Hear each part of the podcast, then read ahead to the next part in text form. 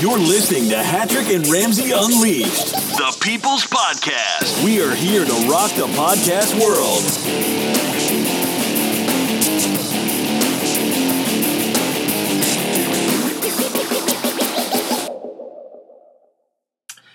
Thanks for hitting the download button on the Hattrick and Ramsey Unleashed podcast, the People's Podcast, here to rock the podcast world.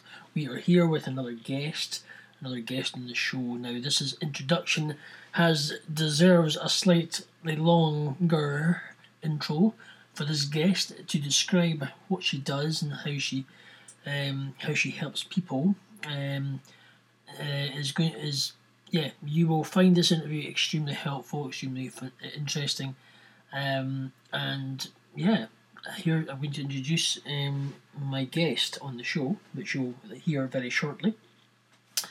My guest on this show is Antoinette Ross. Now, to describe what Antoinette Ross does, now, she's not a life coach, but she does coaching of a type. She's not a counsellor, but does a type of counselling. She is trained in psychotherapy. She's had a background of recruitment, but she's also had by doing what she has done and learnt with the skills that she has developed a way of almost, it's tight, not profiling, but in a way of caring and listening, in a way to listen to people and to help them, not by focusing on the negative, but by focusing on the positive. So in a sense, it's almost like a bit of reverse psychology in a sense for people. Now, usually her type of client that tends to be with her is mainly in high-profile roles in business. Now, that could be Scottish Government, who is one of her people that she works with, Edinburgh Council. She also works with kids. From working with parents of younger kids and of teenagers, covering all sorts.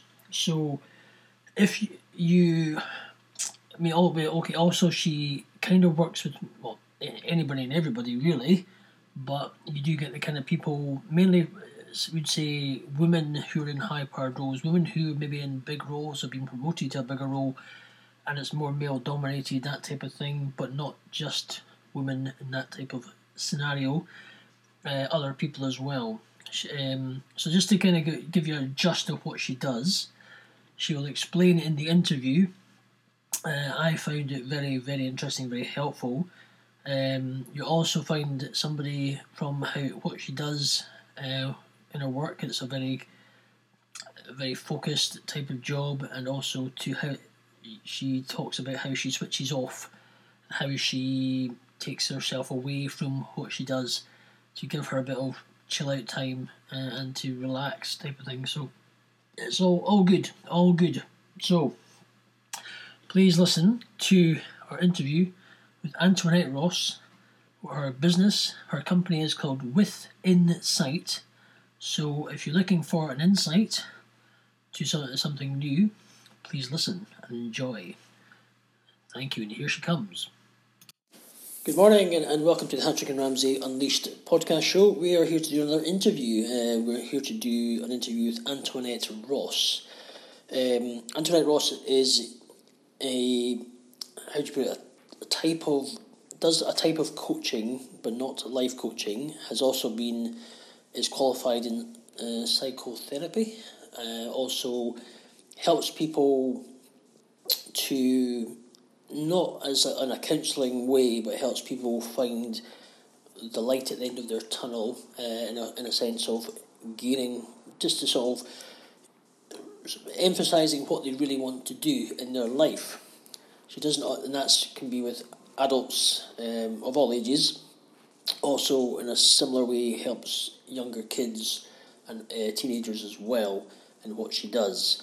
So, if you it's not, she's not technically, if you take away the stigma of what, she's not a life coach at all, she's not anything to do with that, but you take away, she does a type of coaching in a similar way. So I'd like to welcome to the show Antoinette Ross. Welcome. It's lovely to be here. Thank you for inviting us. So basically, tell us what you do, what is it you actually do, and fine tune it for our audience. Okay, I'll do my best.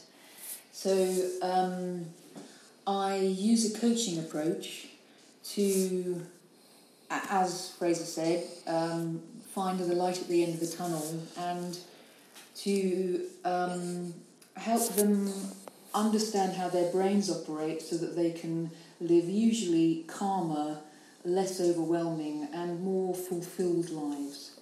So that's effectively what I do, but in terms of what I do every day, I work in schools, I work with teachers and I deliver training programs that are designed to help teachers interact with children so that they grow up to be resilient and resourceful and creative.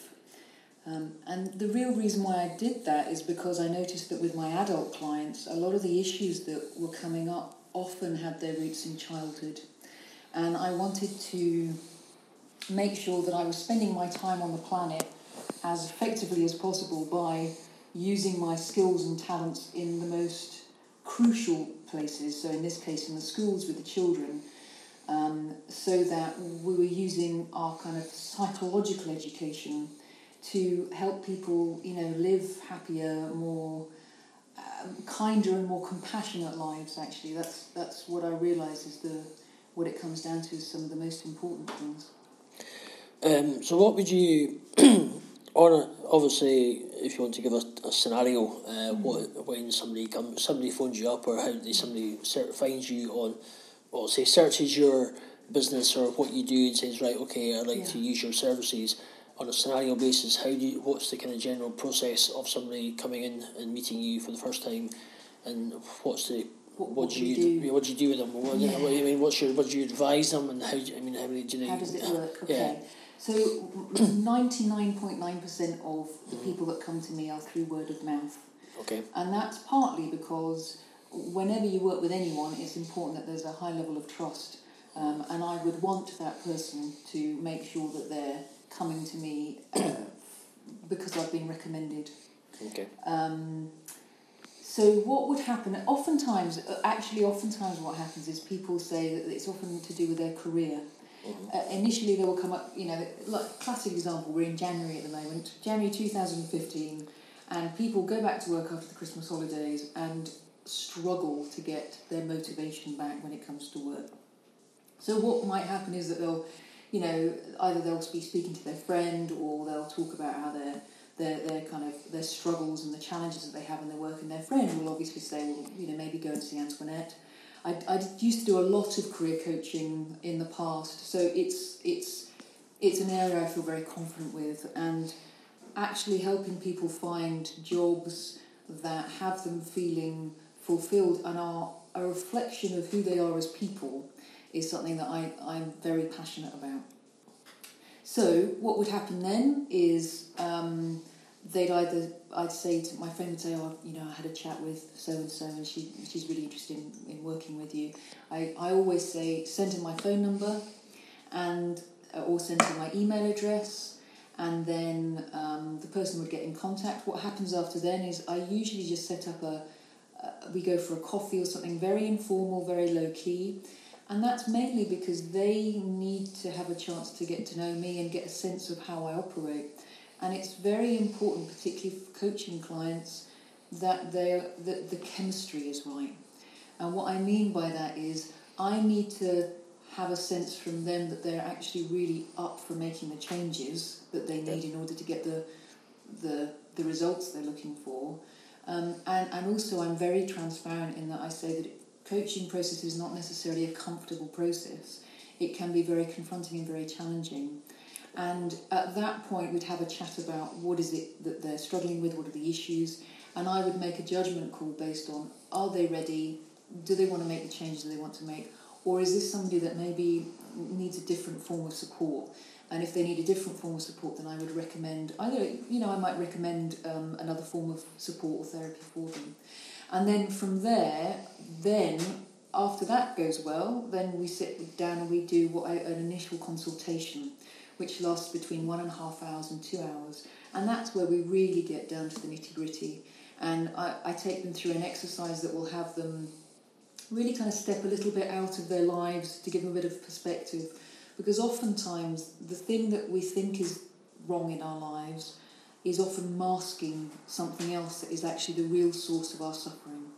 So in that initial session, what we would do is we'd explore, like I said, with a bit of perspective, where is the imbalance? What is it that's happening in our lives that isn't quite working?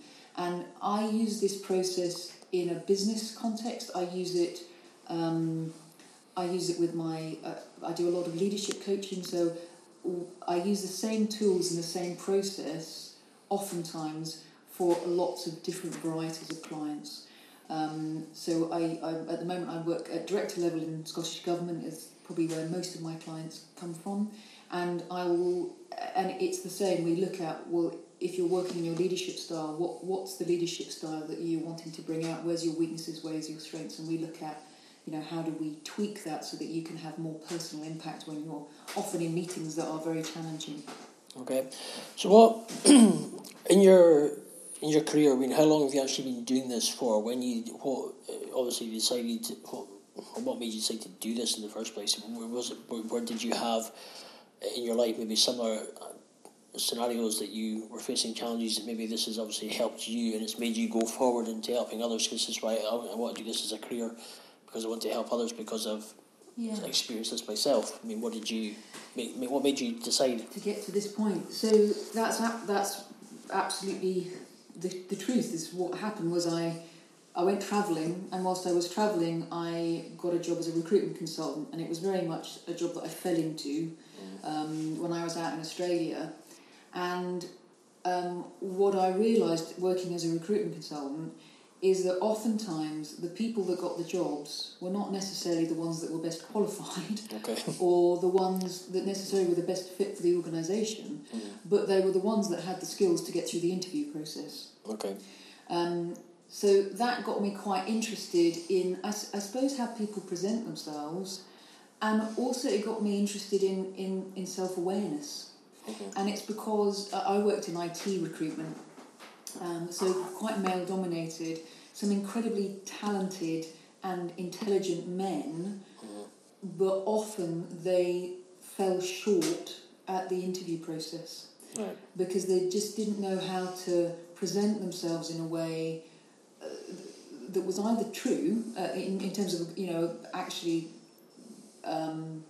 a true reflection of what they were capable of, but they just lacked a lot of self-confidence.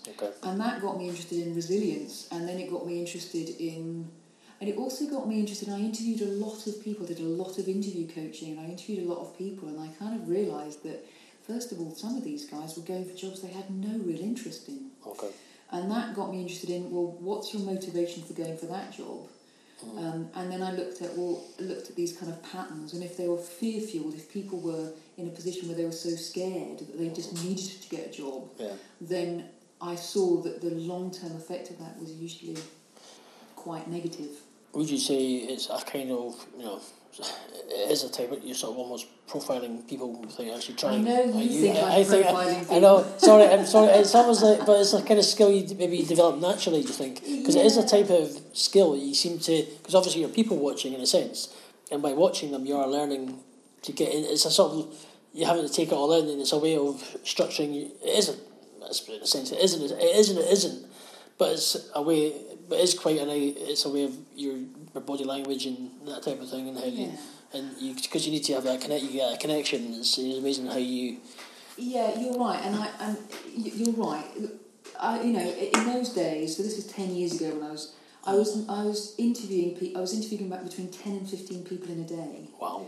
And when you're going through that number of people, obviously you do develop skills, and as a recruitment consultant, You need to be very pragmatic. You need to size somebody up very quickly and think about the best culture for them. That was pretty much my job at the time. And I think where I went from that, I then went into really more psychotherapeutic route and looking at, well, why these people, why do people, and I include myself in this, why is it that we get in the state where we, let's say, for example, when I came back, I worked in Australia for a while. When I came back from Australia, I needed to get a job. Now, I'd spent 3 years as a recruitment consultant. You'd think a recruitment consultant would need to get a job. And what I noticed was how quickly I started going from that kind of place of, well, I've got to pay the rent, I've just got to get any job.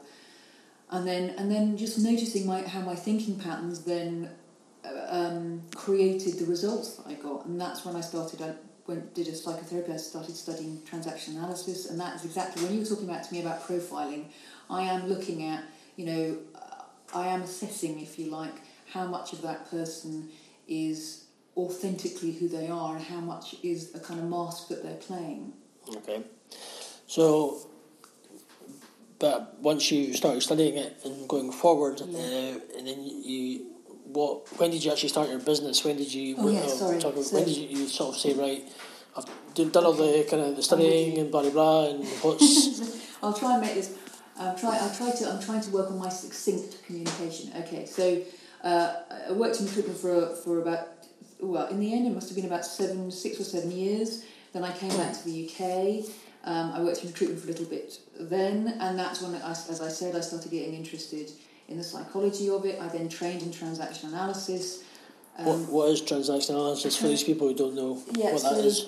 Transaction analysis.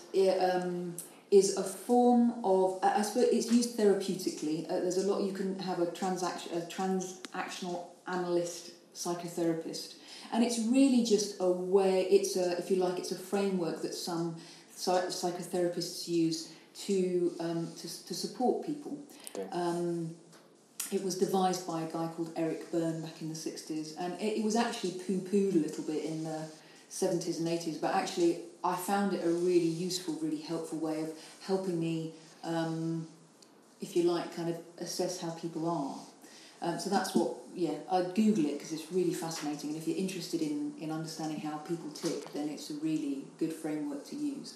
So I studied transaction analysis, and when I was studying, the thing that started to grate and started to bother me in that learning process was that there was very much a focus on what was wrong with the individual and what was wrong with and where they were suffering.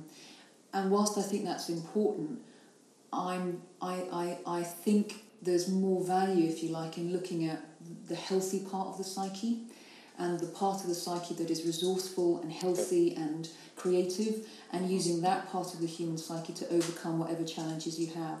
So that's what really led me into what's called positive psychology, and the father of positive psychology is Martin Seligman. I started to read a lot more about that. I studied neuroscience at that point, and I'm just trying to understand how the brain operates.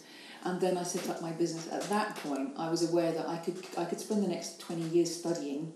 And I just thought, if I'm going to do this, I want to do this my way. And so that was 5 years ago, in 2010, that I set up my organisation, which is called Within Sight. And the reason why it's called Within Sight is kind of obvious, is because what I'm asking people to do, and I work with organisations as well as individuals, is to look at their own resourcefulness and their own capacities to overcome the challenges that they're facing. So what kind of, do you have a sort of, you got a success rate at all? Is that something? Is there a sort of? Could you rate your? Do you have a? Obviously, you're getting a lot of. How do you rate it? Do you have a success rate, or do you have like testimonials or? I do. I have lots of testimonials. I have lots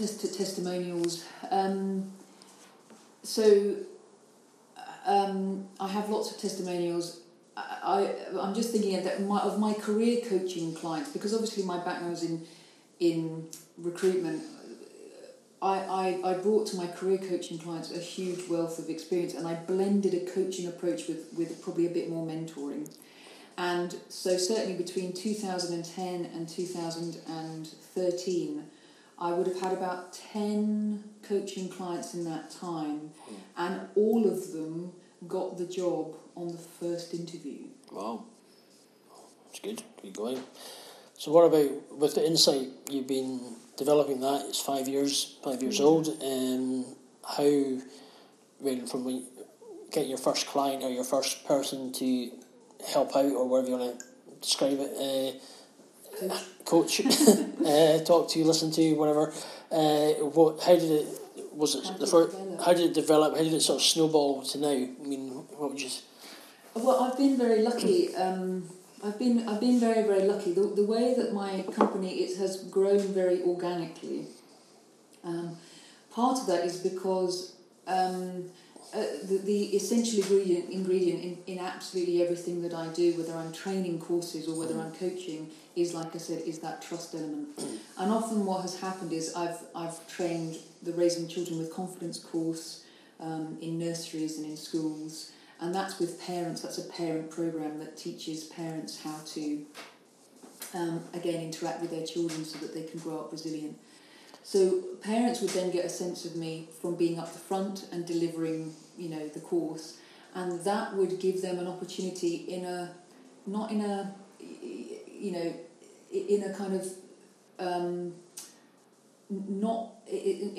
very intense way. They get a sense of me, and when they felt safe, and if they felt that, and they kind of got a sense that I knew what I was talking about, at that point they would probably approach me and say, look, I'm needing some additional support with this particular issue, either with their child or with something else that's going on. And that's the same. I work a lot with teachers. I teach the confident staff, confident children, and what that means is that I get a lot of my clients will flow from one of the things that I do to the next. Oftentimes people will do a series of my training courses. Once they've done one, they can build on some of the learning. So I might have a client that, if they have self-esteem issues or self-confidence issues, I'd recommend The Power of Self-Esteem. Once they've got some tools under their belt, the most important thing for me is that people get tools that they can take away and use, because I want everything that I do to be profoundly empowering. I'm always a little bit concerned about any form of support where there's any element of, you need to come and see me because somehow I'm the big I've got the answers. I just don't believe that. I don't have the answers. I don't believe I'm an expert. I believe my skill, if I have one, is in creating the conditions where people can learn to the best of their ability. Okay. So it's kind of flowed in that way. People kind of get a sense of me and then work with me in a slightly different way. Have you got a scenario, maybe with a confidential?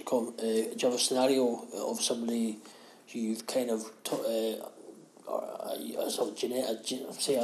general problem? A lot of people probably interviewed loads of people or coached loads of people who've had similar problems, or if you know what I mean, or similar issues that they're obviously trying to get to the same goal. Have you got a scenario? Could you think of a scenario on how you went through the process of talking to them? And what was the outcome with them? How after they've finished talking to you, they've finished their lesson, you don't need any more sessions, and they've gone from here, from being pretty much obviously rock bottom or running around in a maze, not finding the exit.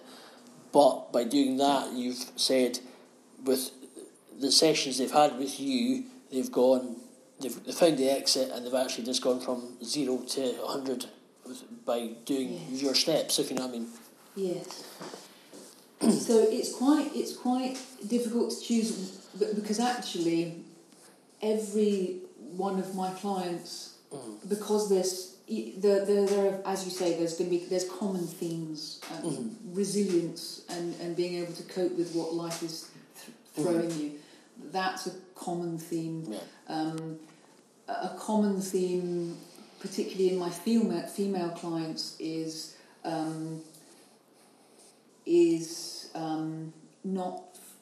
usually they've gone for promotion within the organisation, and they feel like they're not able to. They're feeling really under pressure to be in that role and to have the confidence that goes with it, and they just feel that they're being undermined. So those would be kind of common themes. In terms of a scenario where. I think the commonality that I find oftentimes that I see played out in lots of different coaching sessions, I'll have somebody come to me you know, like we said, that example before about they want to change their career. And it always delights me when they come to me with, I want to change my career, and then they discover in the coaching process that it's not their career. Okay. It's actually, it might be the relationship that they're in, and they realise that actually there's a level of toxicity in the relationship they're in that is sucking their energy away, and meaning that they don't have anything left to give to the job. And sometimes it's easier to blame the job, because that's an easier thing to fix than the relationship, because we have so much emotionally invested in the relationship. Mm. Now, that said, what I would do there is, it's all about giving people an opportunity to see things in the cold light of day, and in a safe and secure environment, and then to look at, well, this is what you've seen, this is what you've realised, what do you want to do with this now? And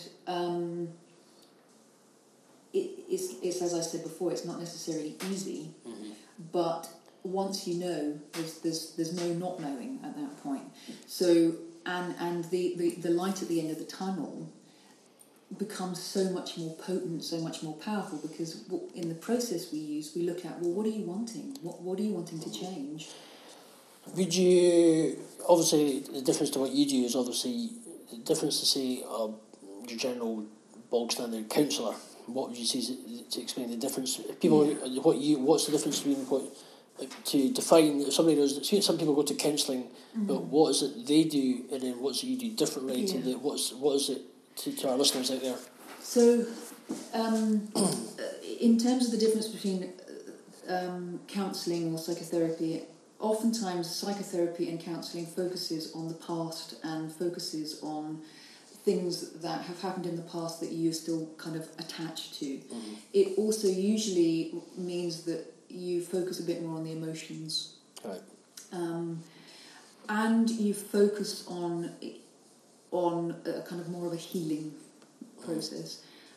What they say in coaching is forward focus, so you're looking at a point in the future, okay. and then you're coming up with usually practical skills and tools in order to get there. Right. So that's effectively the difference between the two. Okay. In terms of the coaching that I do, I do use a coaching process, so I very much I'm forward focused, I'm future focused, but I'm also very aware that a lot of the things that hold us back from the things that we're wanting are rooted in the past. Okay. So what I do is, because of my training, I will create a safe process, coaching process, and if somebody comes up, if they get upset or if they become troubled, it's a safe space for them. Okay. So, and also what we'll do then is we'll explore, well, what's that about? What's that emotion trying to say?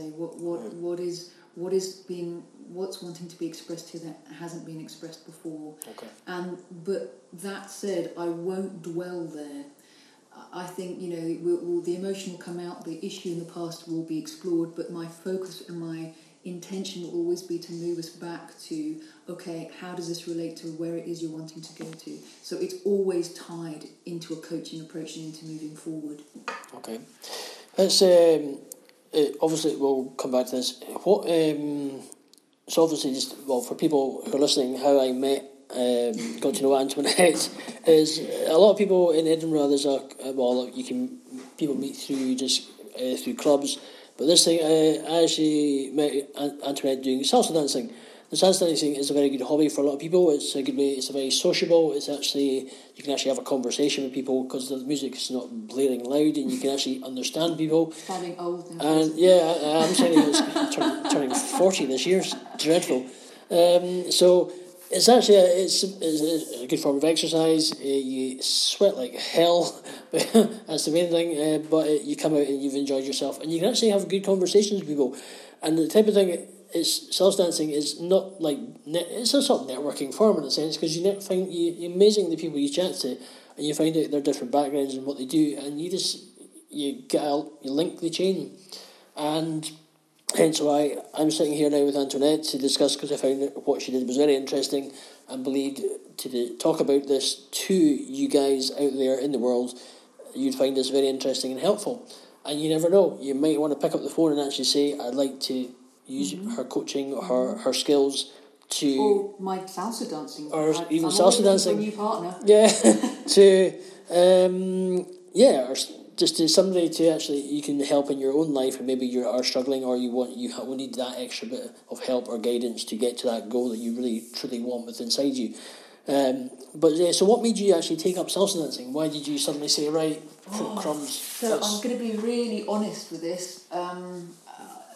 The truth about that was... Well, you're sitting watching Jenny McCallum thinking, I'm feeling fat. I need to get some fitness in my... I can't be going to the gym. No, I'm half French, and I have a very...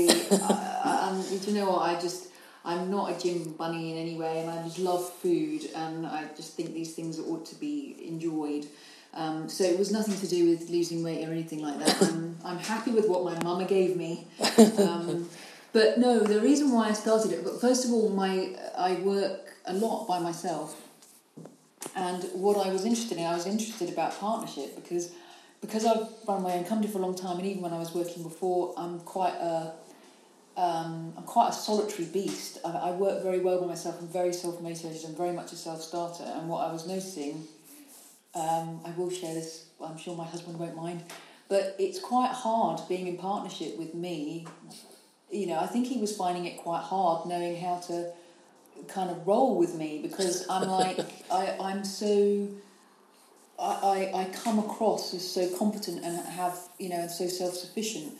And whilst that's a strength, when you're in a partnership, that can be quite hard. So one of the reasons why I went to salsa dancing was to learn how to be less controlling and to go with the flow a bit. And also for me, is to let someone else lead. I was needing to let my husband really take a lead role in some of the stuff that we were doing, and I actually just had no idea how to do that. Right.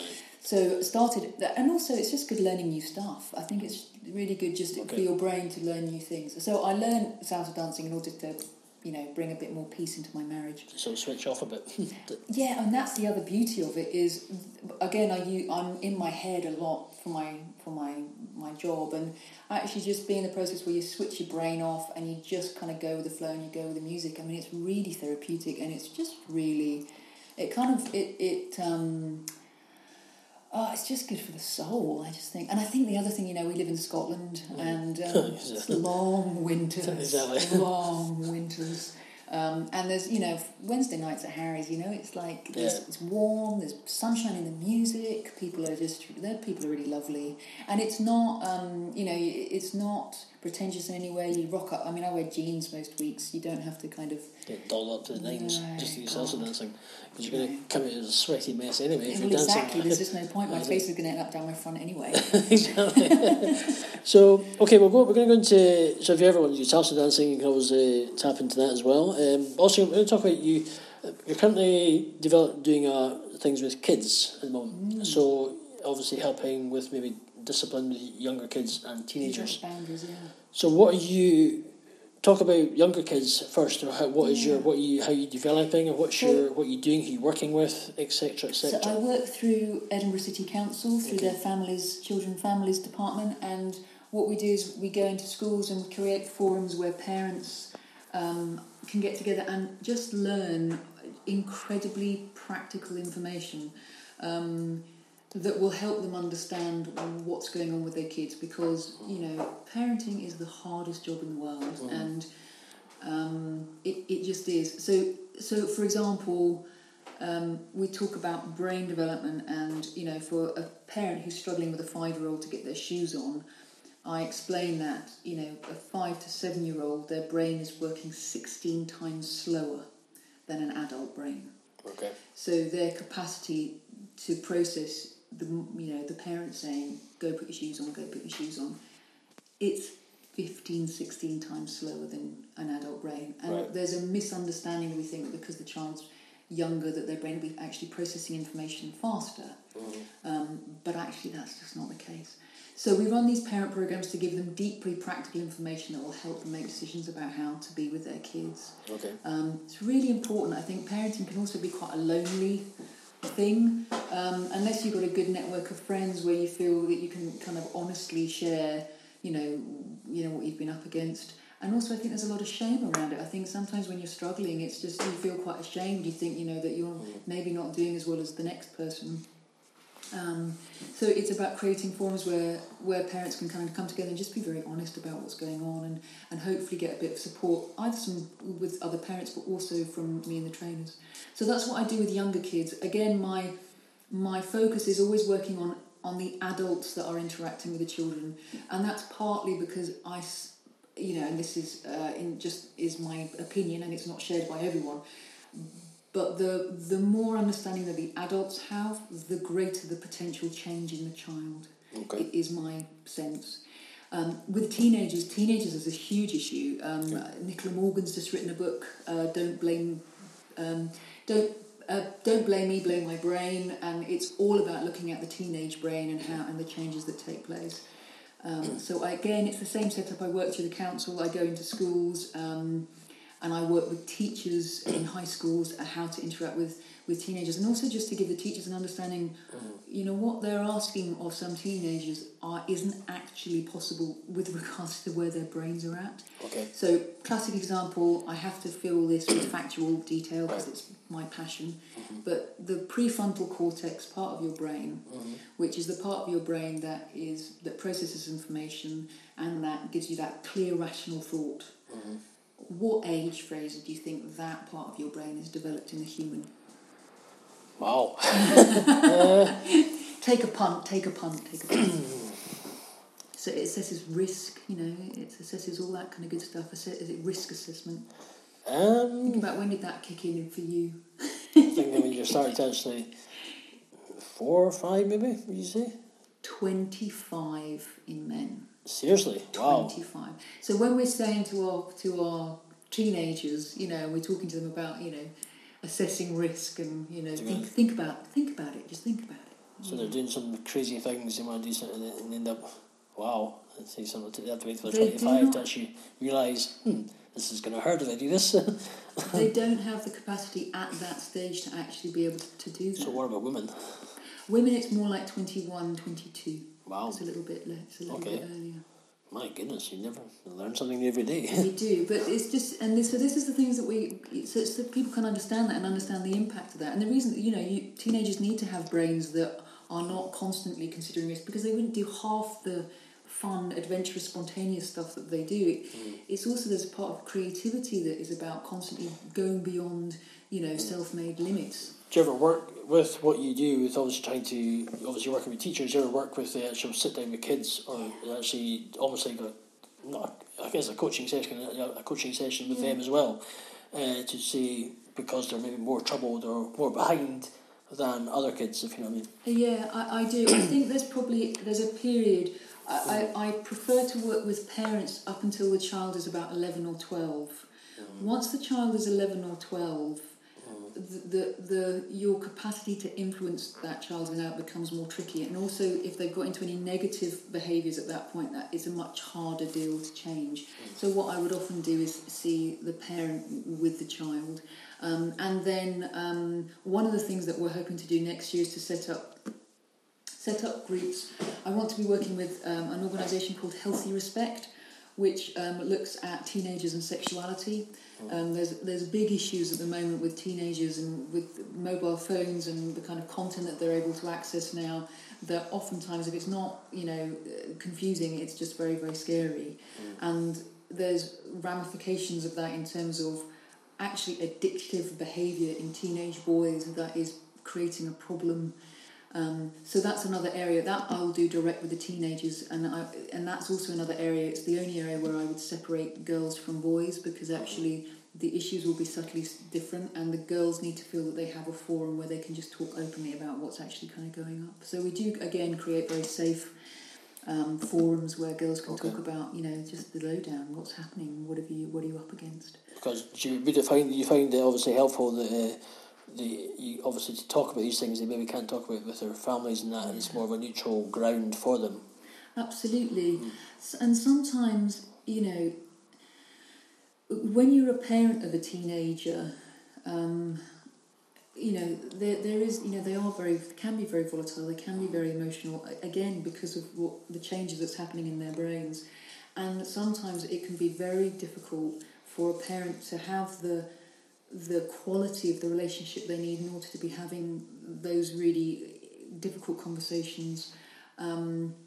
Now, that said, there are parents that do, you know, and again, one of the things that we'll talk about, you know, in the Mindful Parent, I talk about what are the behaviours, what things do you say or do to your teenager that actually breaks your trusting bond with them, and what things, so the I told you so, I would recommend to anyone, don't ever say that. Right. Because you are denting the quality of that relationship. Right. And you're also setting yourself up in the future for the child to go, well, if I tell her that I've screwed up or I've done this, then she's just going to say, well, I told you so. Yeah. And so there's little very things, and it might be things that we just do that might, you know, that are just kind of part of our normal how we converse that we think is helpful, but actually it can be not only not helpful, but actually quite toxic in terms of your relationship with your kids. So if you don't have that kind of quality relationship with your teenager, the teenagers need another adult out with that they can talk about this stuff with, because the worst thing, again, with teenagers is they suffer from mental health issues just like, you know, just like adults, and that isolation that can happen can be very, very difficult. Would you say in this day and age there's more pressure on kids these days than there was maybe 20, 30 years ago? Yeah, I mean, it's probably just it's different kinds of pressures. That there certainly the education system in Scotland means that the exams that they are doing, they're required to study and to cram in a very intense way. That wasn't the case kind of 10, 15 years ago, I don't think.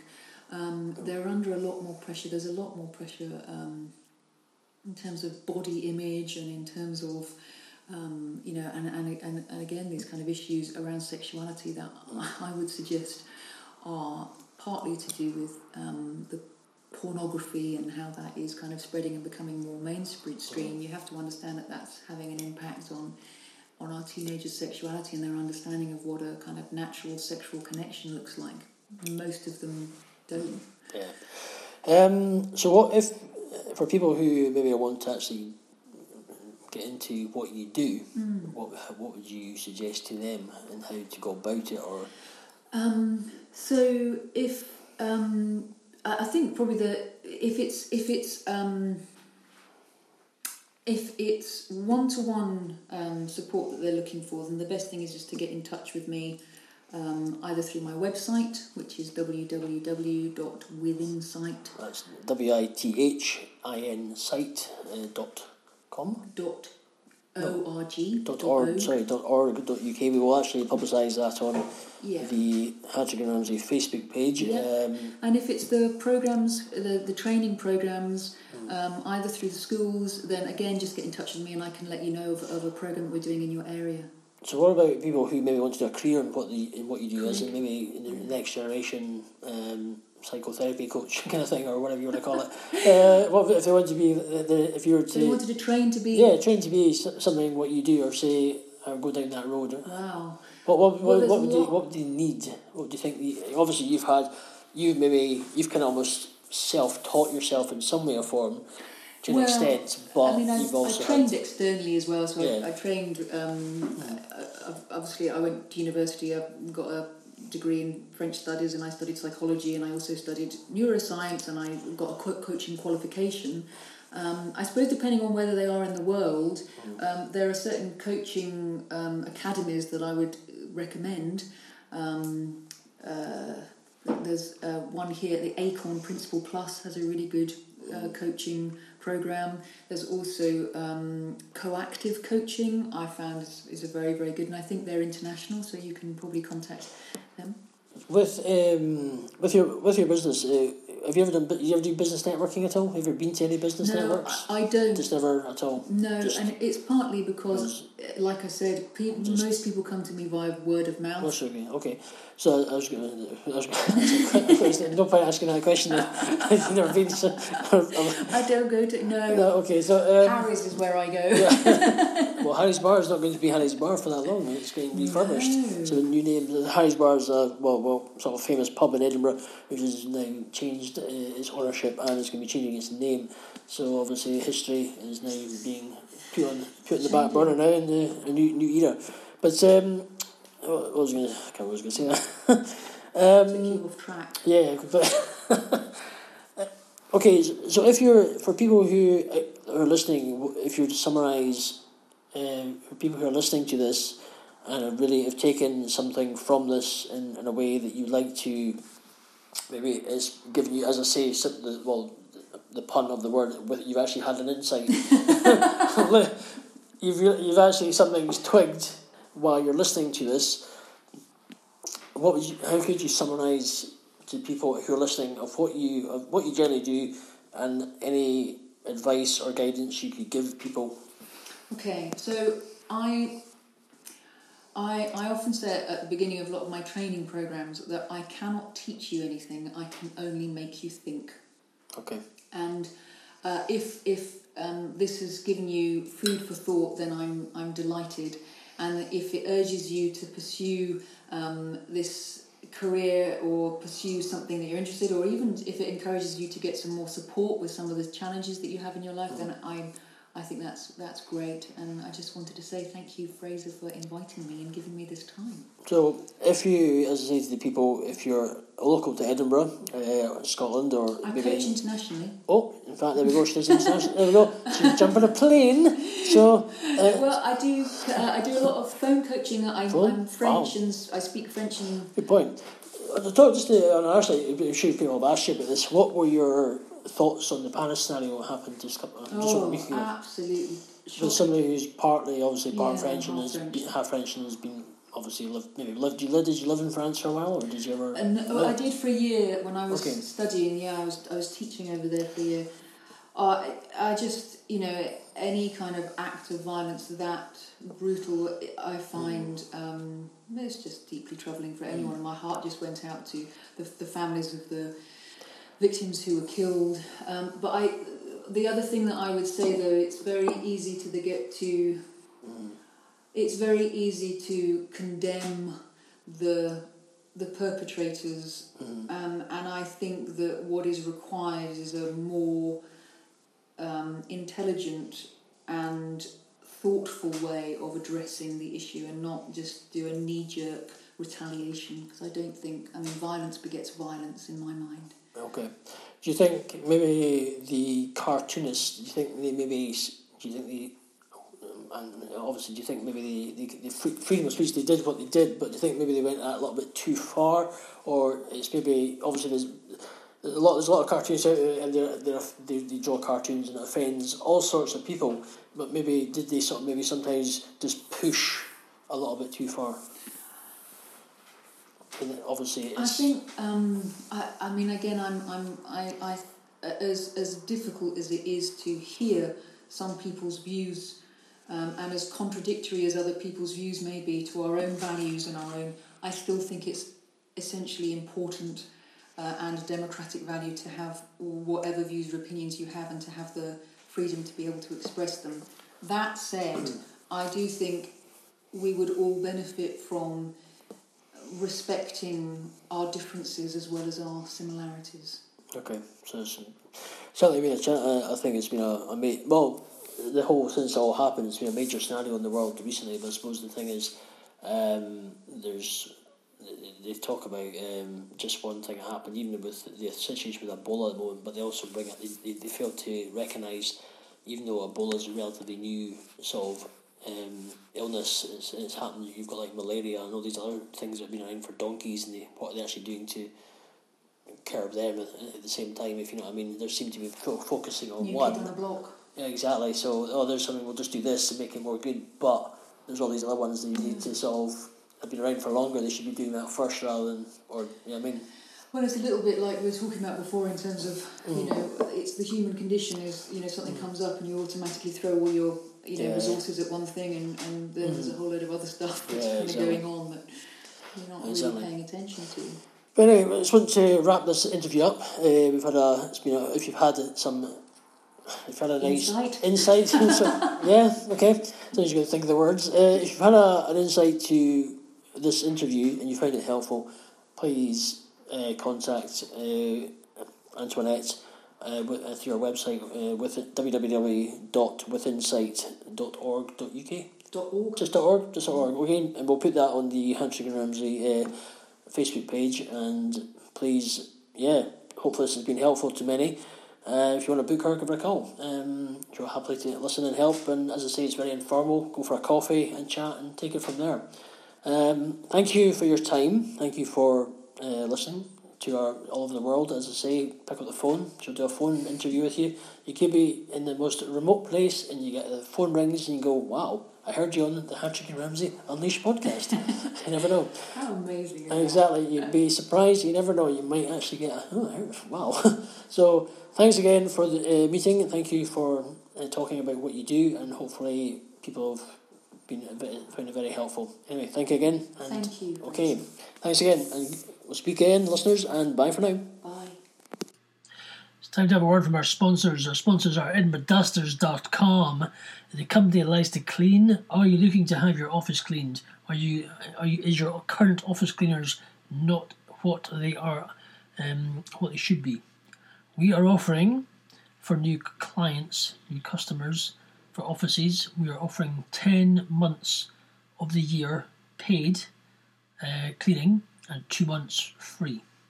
So if you're looking for office cleaning, give edinburghdusters.com a look and give them a call on their website, www.edinburghdusters.com, for an offer for 10 months office cleaning, a year, and 2 months free. If you're interested, give us a call. We'll happily chat and help you out. We also have Car Deal Advisor. You're looking to buy a new car. As I say, if your car is getting a bit clapped out or you're just getting faulty, a few faults, and it's costing more to repair than the car is worth, give us a shout at hattrickandramsey@gmail.com, and you will find Car Deal Advisor and we will help you out. We will put you in touch. We'll give you a call. So, Car Deal Advisor, edinburghdusters.com. Looking for a house cleaned or offices cleaned? Come to edinburghdusters.com. If you're looking for a new car, come to Car Deal Advisor. Here's a word from our sponsors. Thank you very much for listening.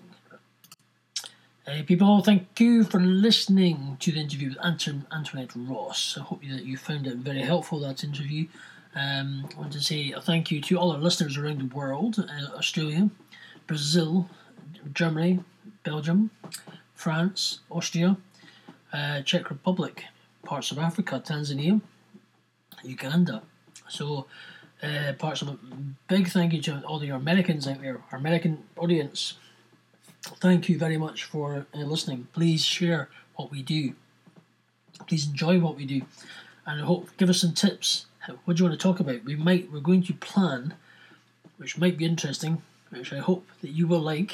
We're going to do a Boston Tea Party podcast. Talk about that. So watch this space. It could be coming up, so that will hopefully get you tuned in to the Hattrick and Ramsey Unleashed, the People's Podcast.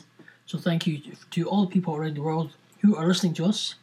Please share, and please continue supporting us. Thank you. Right, that's it. Time for me to get away. PC police are coming. Bye-bye now. Get the getaway car ready, Batman. Bye!